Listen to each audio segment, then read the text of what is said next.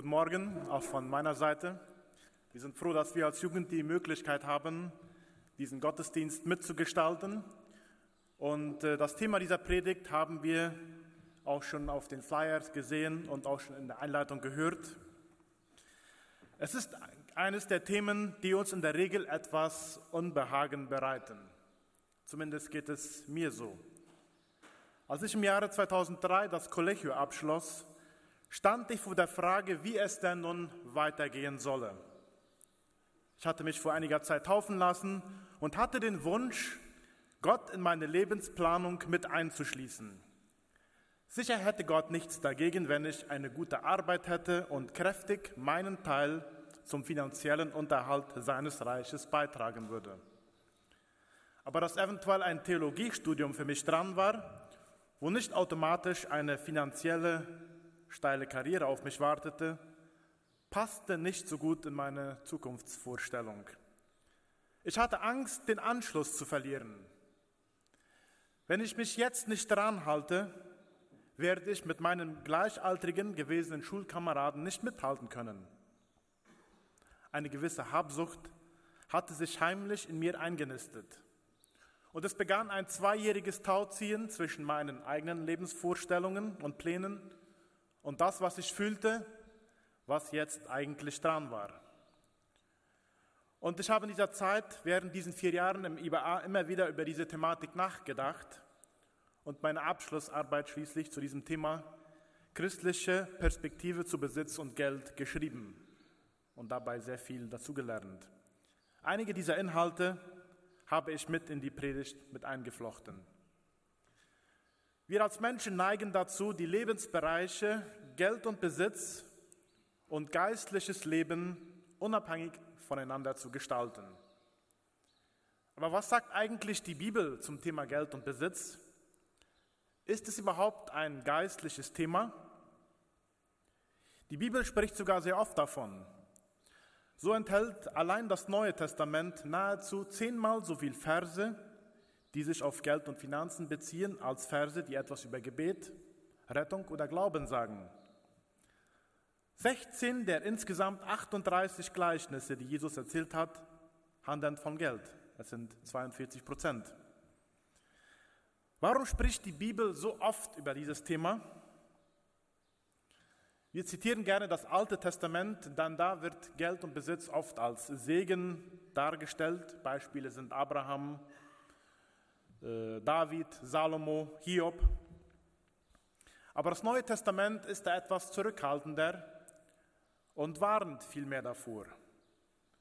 Aber warum wohl? Uns ging es vielleicht so wie diesem im Anspiel, weil es wohl eines der größten Stolpersteine sein kann, mit denen wir uns die Rettung verbauen, wenn es uns am wichtigsten im Leben ist. Ich möchte eines vorwegschicken. Habsucht hat nicht in erster Linie etwas mit meinem Kontostand zu tun, sondern mit meiner Einstellung zu Besitz und Geld. Matthäus 6, Vers 21 sagt, wo euer Schatz ist, da wird auch euer Herz sein. Ich möchte nun gemeinsam mit euch den Predigttext aus Jakobus 5, 1 bis 6 lesen. Und nun, ihr Reichen, weint und heult über das Elend, das über euch kommen wird. Euer Reichtum ist verfault, eure Kleider und sind von Motten zerfressen. Euer Gold und Silber ist verrostet und ihr Rost wird sich gegen euch Zeugnis geben und wird euer Fleisch fressen wie Feuer. Ihr habt euch Schätze gesammelt in den letzten Tagen. Siehe der Lohn der Arbeiter, die euer Land abgeerntet haben, den ihr ihn vorenthalten habt, der schreit und das Rufen der Schnitter ist gekommen vor die Ohren des Herrn Zebaoth. Ihr habt geschlemmt auf Erden und geprasst und eure Herzen gemästet am Schlachttag. Ihr habt den Gerechten verurteilt und getötet und er hat euch nicht widerstanden. Es sind sehr harte Worte von Jakobus, die man erst einmal verdauen muss. Ich möchte einige, einige Beobachtungen zum Text weitergeben. Der Jakobusbrief als solches richtet sich nicht an eine spezifische Lokalgemeinde, sondern war sozusagen ein Rundbrief an die Gemeinden der damaligen Welt. Und Bibelausleger gehen davon aus, dass der eben gelesene Abschnitt aus Jakobus 5, 1 bis 6 sich in erster Linie an Nichtchristen wendet, die auf eine korrupte Art und Weise an Reichtum gekommen waren und jetzt auch begonnen hatten, die Gottesdienste zu besuchen. Andere Passagen im Jakobusbrief lassen daraus schließen, dass die Mehrheit der Gemeindeglieder damals minder bemittelt waren, jedoch die reichen Gottesdienstbesucher bevorzugten, indem sie ihnen bessere Plätze anboten, vielleicht um sich daraus Vorteile zu erhoffen. Jakobus warnt also diese Gemeinden davor, sich das Vorbild dieser Reichen nicht zu Herzen zu nehmen, denn ihnen würde ein hartes Gericht ereilen. Und ich möchte drei Hauptgedanken mit uns heute durcharbeiten. Zunächst einmal Gottes Gericht über Habsüchtige. Im Vers 1 dieses Bibeltextes findet Jakobus harte Worte an die Empfänger dieses Briefes. Und nun, ihr Reichen, weint und heult über das Elend, das über euch kommen wird. Er wiederholt und unterstreicht damit ähnliche Aussagen, wie Jesus schon in Lukas 6, Vers 24 sagte. Aber dagegen weh euch, ihr Reichen, denn ihr habt euren Trost schon gehabt. Die Worte weint und heult über das Elend betonen die Art von Trauer, die diese Leute erleben werden, nämlich hoffnungsloses Flehen nach Erlösung. Das Gleichnis Jesu vom reichen Mann und dem armen Lazarus ist uns bekannt. Und es deutet darauf hin, wie qualvoll die Verdammnis für die Leute ist, die Gottes Rettungsangebot zu Lebzeiten in den Wind geschlagen haben und nur dem Reichtum nachgelaufen sind. Hier bittet der reiche Mann, dass Lazarus zumindest seine Zunge kühlen sollte.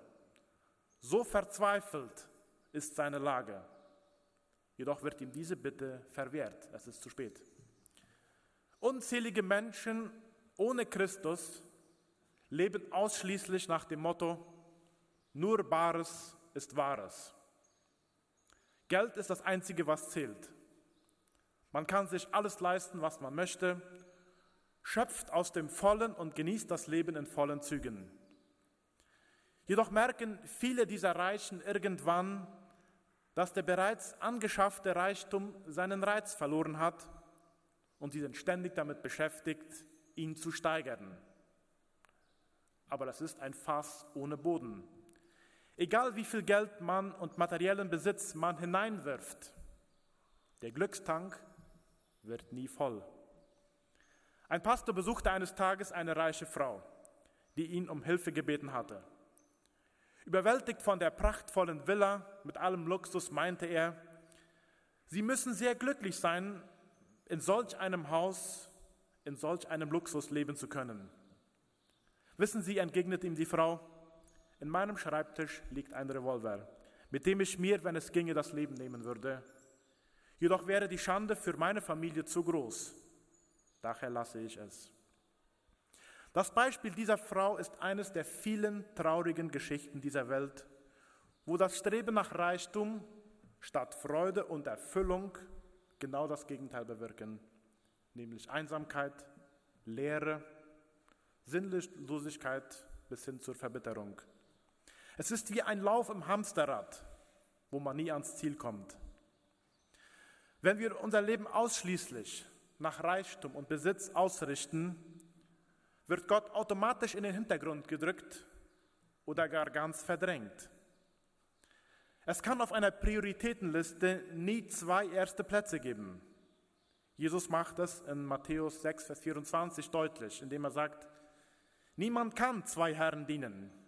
Entweder wird er den einen hassen und den anderen lieben, oder er wird an dem einen hängen und den anderen verachten. Ihr könnt nicht Gott dienen und den Mammon.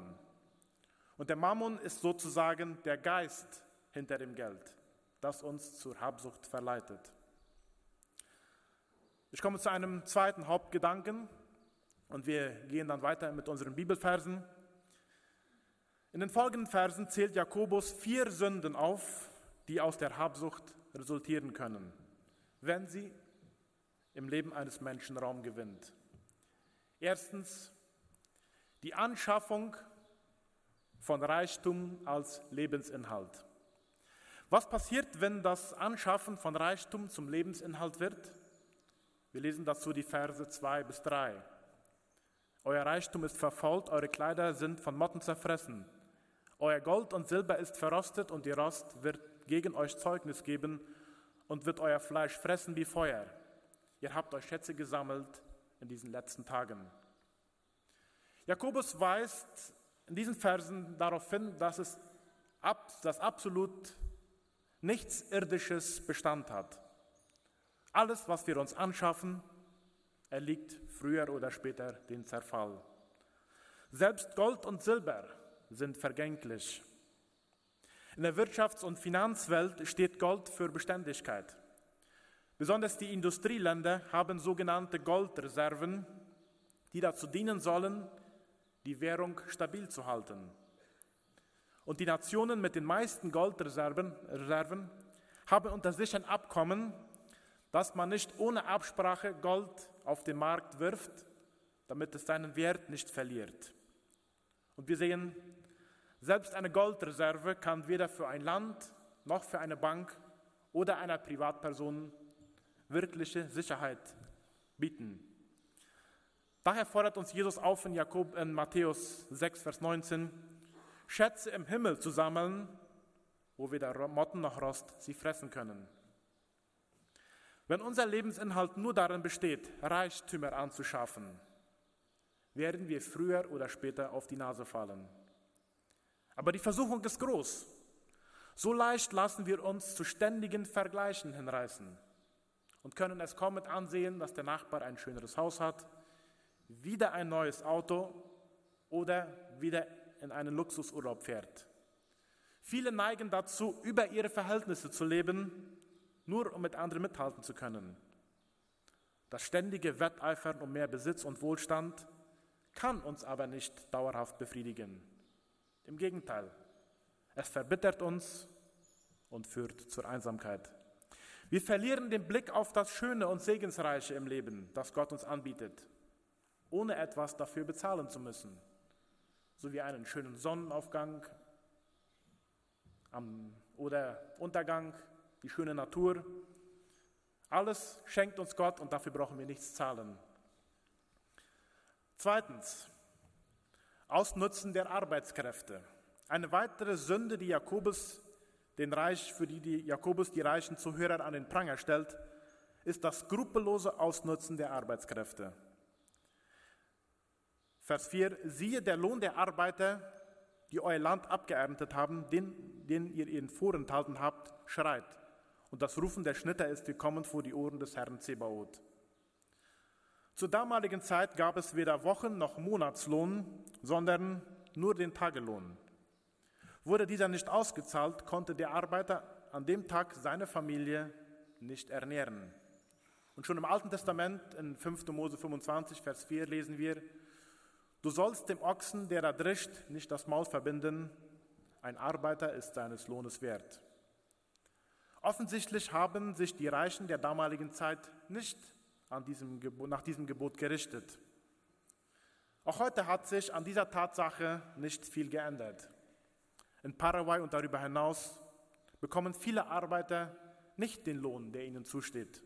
Und sie müssen zusehen, wie sie über die Runden kommen. Wie sieht es bei uns aus? Kennen wir die finanzielle und wirtschaftliche Situation außerhalb unserer Kolonie? Wie ist das mit unseren Angestellten, mit unserem Arbeiter auf dem Land, unseren Hofarbeiter oder der Putzfrau? Zahlen wir ihr oder ihm einen gerechten Lohn? Die meisten von uns, unserer Gesellschaft, auch Gemeinde, halten sich an die Arbeitsgesetze und zahlen auch das, was dran ist. Aber es gibt immer wieder auch Fälle, wo Arbeitskräfte ausgenutzt werden. Und wir als Gemeinde und Gesellschaft hier im Chaco sind dazu aufgefordert, ein Beispiel zu sein, um unseren Chaco-Mitbewohner auf menschenwürdige Weise zu begegnen und ihnen zu zeigen, dass wir mit ihnen gemeinsam den Chaco gestalten möchten und nicht sie für unsere Zwecke ausnutzen. Ein dritter Kritikpunkt von Jakobus ist das Leben in Saus und Braus, das die Reichen seiner Zeit lebten. Sie waren nicht bereit, ihre Angestellten den gerechten Lohn zu zahlen, lebten aber wie die Maden im Speck, als ob es kein Morgen gäbe. Jakobus verurteilt diese Lebenshaltung der Reichen, indem er schreibt, ihr habt geschlemmt auf Erden und geprasst und eure Herzen gemästet am Schlachttag. Auf Plattdeutsch würden wir sagen, rechtlich gequost. Auf eine ironische Weise macht Jakobus hier den Vergleich zu einem Mastkalb, das für eine kurze Zeit so richtig gemästet und verwöhnt wird, nur um es danach zu schlachten. Er wollte ihnen damit klar machen, dass diese Zeit des Schlemmens gezählt war und ein bitteres Ende auf sie warten würde. Auch heute steht das Luxusleben und Schlemmen, besonders in der westlichen Welt, hoch im Kurs. Das Leben muss Spaß machen, sonst ist es nicht lebenswert. Die eigene Selbstverwirklichung, auch unter Christen, steht oft im Fokus. Ich denke nicht, dass Gott uns dem Spaß am Leben, den Spaß am Leben verderben möchte, sonst hätte er die Welt nicht so schön gemacht. Vielmehr wünscht er sich von uns eine gottgewollte Lebenseinstellung. Wir dürfen seine Schöpfung und alles, was sie beinhaltet, genießen. Jedoch soll er im Mittelpunkt stehen und nicht wir selbst. Eine vierte und letzte Sünde, auf die Jakobus hinweist, ist die Ungerechtigkeit bis hin zur Tötung. Ihr habt den Gerechten verurteilt und getötet und er hat euch nicht widerstanden. Ähnlich wie heute hatten damals schon die Reichen das Sagen in den Verwaltungen und Gerichten. Kam es zu einem Prozess, konnten die Reichen die Richter bekaufen und die Armen zogen generell den Kürzeren. Sie konnten kaum Widerstand leisten und mussten Ungerechtigkeit über sich ergehen lassen. Die Reichen gingen wörtlich über Leichen, um ihre Ziele zu verfolgen. Auch dieses hat sich bis heute kaum geändert. Im Vergleich zu damals gibt es heute Gesetze und Versicherungen, die die arme Bevölkerung zum Teil schützen sollen. Jedoch stehen Ausbeutung und Ungerechtigkeit immer noch auf der Tagesordnung weltweit. Der Reiche wird sich generell immer leichter durchsetzen als der Arme. Dieses geschieht in Politik, Wirtschaft und Gesellschaft. Diese Tatsache der ungerechten Ressourcen und Machtverteilung führt oft dazu, dass linke Ideologien auf fruchtbaren Boden fallen und so Personen an die Macht kommen, die zwar dem Volk auch nicht weiterhelfen, jedoch das Land in Chaos und Wirtschaftskrisen stoßen und die Gesamtsituation verschlimmern. Wie oft erlebt man es, dass reiche Leute auf die Armen abfällig herunterschauen und sie als minderwertig betrachten, nur weil sie nicht mit einem goldenen Schnuller geboren wurden dieses hat uns Jesus nicht vorgelebt. Mit welchen Augen betrachten wir die minderbemittelte Bevölkerung? Wie reagieren wir auf die Armut, die um uns her geschieht? Wenn wir von Habsucht befallen sind, wird sie kaum eine Rolle spielen. Rückt aber die Liebe Jesu in unser Leben, wird uns sein Geist für diese Not sensibilisieren. Soweit sind die harten Worte aus Jakobus. Die möchten aber trotzdem noch etwas rausnehmen, was, wie wir unser Leben gestalten können. Und ich habe einen dritten Punkt, Wege aus der Habsucht zur Zufriedenheit. Wenn wir diesen Bibeltext isoliert betrachten, bekommen wir schnell den Eindruck, dass Jakobus kein gutes Haar an die Reichen seiner Zeit lässt. Ist es nun falsch, reich zu sein? Hat man als Reicher überhaupt eine Chance, ins Himmelreich zu kommen? Wie ist die Aussage aus Jesu, von Jesu in Markus 10, 25 zu verstehen? Es ist leichter, dass ein Kamel durch ein Nadelöhr gehe, denn dass ein Reicher ins Himmelreich komme? Es gibt Hoffnung für alle Menschen. Es kommt auf unsere Ausrichtung im Leben an. Steht das Streben nach Reichtum im Vordergrund, werden wir uns im Spinnennetz der Habsucht und Geldgier verfangen. Befindet sich jedoch die Suche nach Gottes Willen ganz oben, werden wir fragen, Herr, was möchtest du, was ich mit dem mache, was ich in deiner Gnade bekommen habe?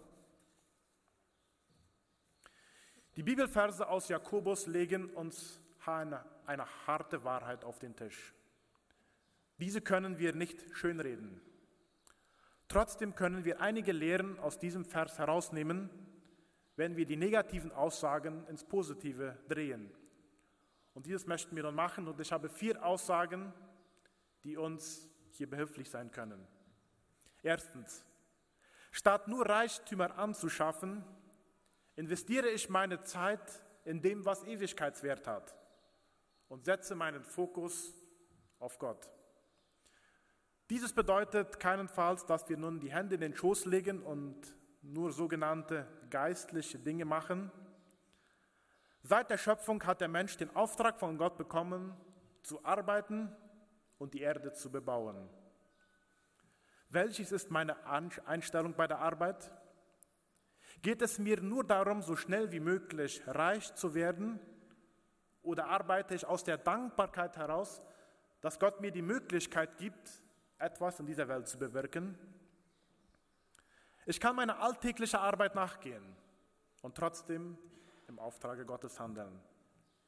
Wenn ich meinen Mitmenschen freundlich und hilfsbereit begegne, investiere ich in die Ewigkeit. Genauso wenn ich beim Terere andere ermutige, positiv über meine Mitmenschen rede und nicht Angst habe, vor meinem Glauben zu zeugen, investiere ich. Wenn ich als Elternteil meiner Familie vorstehe, sie geistlich präge, hat dieses Ewigkeitswert. Wenn ich freudig einen Dienst in Gemeinde und Gesellschaft verrichte, ohne etwas dafür zu verlangen, diene ich den ewigen Gott. Wenn ich mit freudigem Herzen von dem abgebe, was Gott mir in seiner Gnade geschenkt hat, investiere ich in Gottes Reich. Wenn mir die Beziehung zu Gott wichtig ist und ich sie pflege, ist dieses eine Investition für die Ewigkeit. Und diese Liste ließe sich noch lange fortführen. Eines ist klar. Es ist nie umsonst, sich für das Reich Gottes einzusetzen. Kaum jemand wird am Ende des Lebens sich an unsere Wirtschaftserfolge erinnern sondern an die Spuren, die wir hinterlassen. Investieren wir unsere Zeit in Dinge, die Ewigkeitswert haben. Zweitens, statt meinen Angestellten auszunutzen, betrachte ich ihn als gleichwertigen, würdigen Mitmenschen und bin bereit, ihm den gerechten Lohn zu zahlen und um mich um sein Wohl zu kümmern. Meinem Arbeiter den gerechten Lohn zu zahlen, ist das Mindeste, was ich machen kann. Wann aber haben wir unserem Arbeiter das letzte Mal gefragt, wie es ihm wirklich geht? Liegt uns sein, uns sein Wohlergehen am Herzen? Vielleicht ärgert man sich über ein fehlendes Engagement bei der Arbeit, ohne zu wissen, dass sich, er sich in große Probleme befindet. Bei meiner früheren Arbeit in einem Maschinen- und Viehzuchtunternehmen war ich unter anderem dazu, dafür zuständig, die Gehälter auszuzahlen und sonst auch die Anliegen der Arbeiter wahrzunehmen. Und wir im Familienunternehmen haben damals gemerkt, dass es einen großen Unterschied macht, ob man die Person als reine Arbeitskraft sieht oder ihn als Mitmenschen mit all seinen Bedürfnissen. Und statt bei Abfallen der Arbeitsleistung gleich mit Gehaltskürzung oder Entlassung zu drohen, versuchten wir oft erst seine private Situation zu verstehen und nach Möglichkeit zu helfen. Und wir haben uns oft gewundert, wie diese Personen dem Betrieb treu geblieben sind und ihre Arbeitsmoral auch gestiegen ist. Wir leben in einem Land, wo Beziehungen und Freundschaften oft über Leistung und Erfolg stehen. Und dieses ist eine große Stärke unserer Landesbevölkerung, die wir anerkennen sollten. Als leistungsorientierte Gesellschaft fällt es uns manchmal schwer, dieses anzunehmen. Aber ich möchte uns ermutigen, in Beziehungen zu investieren und besonders auch zu unseren Arbeitskollegen oder Angestellten. Drittens, statt ein Leben in Saus und Braus zu leben, versuche ich verantwortlich und weise mit den mir verantrauten Ressourcen umzugehen. Wie ist meine Sichtweise auf die Ressourcen, die mir anvertraut wurden? Geht es mir darum, alles nur für mich in Anspruch zu nehmen und den maximalen Profit herauszuholen? Oder denke und handle ich nachhaltig? Sehe ich mich als Eigentümer oder als Verwalter des Besitzes? Besonders hier im Chaco stehen wir vor der Herausforderung, mit unserer Natur nachhaltig umzugehen, sodass auch nachfolgende Generationen einen Nutzen davon haben und ihre Freude daran haben können. Noch heute gilt das Gebot, das Gott Adam und Eva im Garten Eden gab, zu bebauen und zu bewahren. Mit dem Bebauen, da nehmen wir es ernst, weil wie sieht es mit dem Bewahren aus? Die unersättliche Habsucht und Geldgier des 20. und 21. Jahrhunderts haben viele Landstriche weltweit zerstört. Ich denke nicht, dass man den utopischen Idealen der grünen Politik nachlaufen sollte, die oft ins Extrem gehen. Aber jeder von uns sollte sich vielleicht diese beiden Begriffe auf die Fahne schreiben, bebauen und bewahren. Wie ist eine Einstellung zum Konsum? Muss ich alles sofort haben, ohne Rücksicht auf mein Umfeld? Oder lebe ich so, dass ich Gott mit meinem Leben die Ehre gebe, indem wie ich meine Arbeits- und Freizeit gestalte? Und ein vierter Punkt, statt ungerecht und selbstsüchtig zu handeln, lebe ich die Nächstenliebe aus und investiere in Beziehungen. Ein wichtiger Schritt in Richtung Zufriedenheit ist die Nächstenliebe und die Investition in Beziehungen, womit Menschen im Vordergrund stehen und nicht wir selbst. Wir sind oft so sehr mit uns selbst beschäftigt, dass wir es nicht inne werden, wie es meinem Nächsten geht. Und ich möchte uns ermutigen, in Beziehungen zu investieren, wo wir von vornherein davon ausgehen können, dass man es uns nicht zurückzahlen kann. Das Übrige macht Gott. Gott wird dieses segnen, wenn wir uns für andere einsetzen und das bedingungslos. Dieses haben wir oft auf Missionseinsätzen in Pozo Colorado gemerkt, wenn wir als Jugend dahin gefahren sind. Ich möchte uns einen Vers zurufen, den, Gott Abraham in 1. Mose 12, Vers 2 zurief. Ich will dich segnen und du sollst ein Segen sein. Unsere Daseinsberechtigung als Christ ist die, Christus mit unserem Leben zu verherrlichen und, unser, und für unser Umfeld ein Segen zu sein, indem wir Gott und unsere Mitmenschen lieben. Alles andere ist zweitrangig. Ich möchte mit einem letzten Gedanken diese Predigt abrunden, die diesen, diese Botschaft zusammenfasst. Um aus der Habsucht herauszukommen, sind wir aufgefordert, unseren Lebensfokus neu auszurichten, nämlich auf Gott und unsere Mitmenschen. Unser eigenes Ich muss dezentralisiert werden, um Gott in den Mittelpunkt zu rücken. Auf diese Weise können wir den Reichtum als Gottes Geschenk in Dankbarkeit annehmen und ihn für sein Reich einsetzen. Amen. Lasst uns beten. Neigen unser Haupt dazu. Vater im Himmel, ich danke dir für all das Gute, was du uns tagtäglich schenkst. Seien es materielle Güter oder einfach die Familie, die Möglichkeit, in einer Gemeinde zu sein, die Möglichkeit, etwas Positives im Leben zu bewirken. Und ich bitte dich nun, schenk uns die Weisheit und hilf uns dabei, den Fokus neu auf dich auszurichten dass der materielle Besitz nicht das Wichtigste im Leben wird, sondern dass ein Leben mit dir das Wichtigste ist. Lehre uns bedenken, dass wir sterben müssen und eines Tages vor dir treten müssen. Und schenke uns einfach den Mut, in die Ewigkeit zu investieren. Und segne den weiteren Verlauf dieses Gottesdienstes. Amen.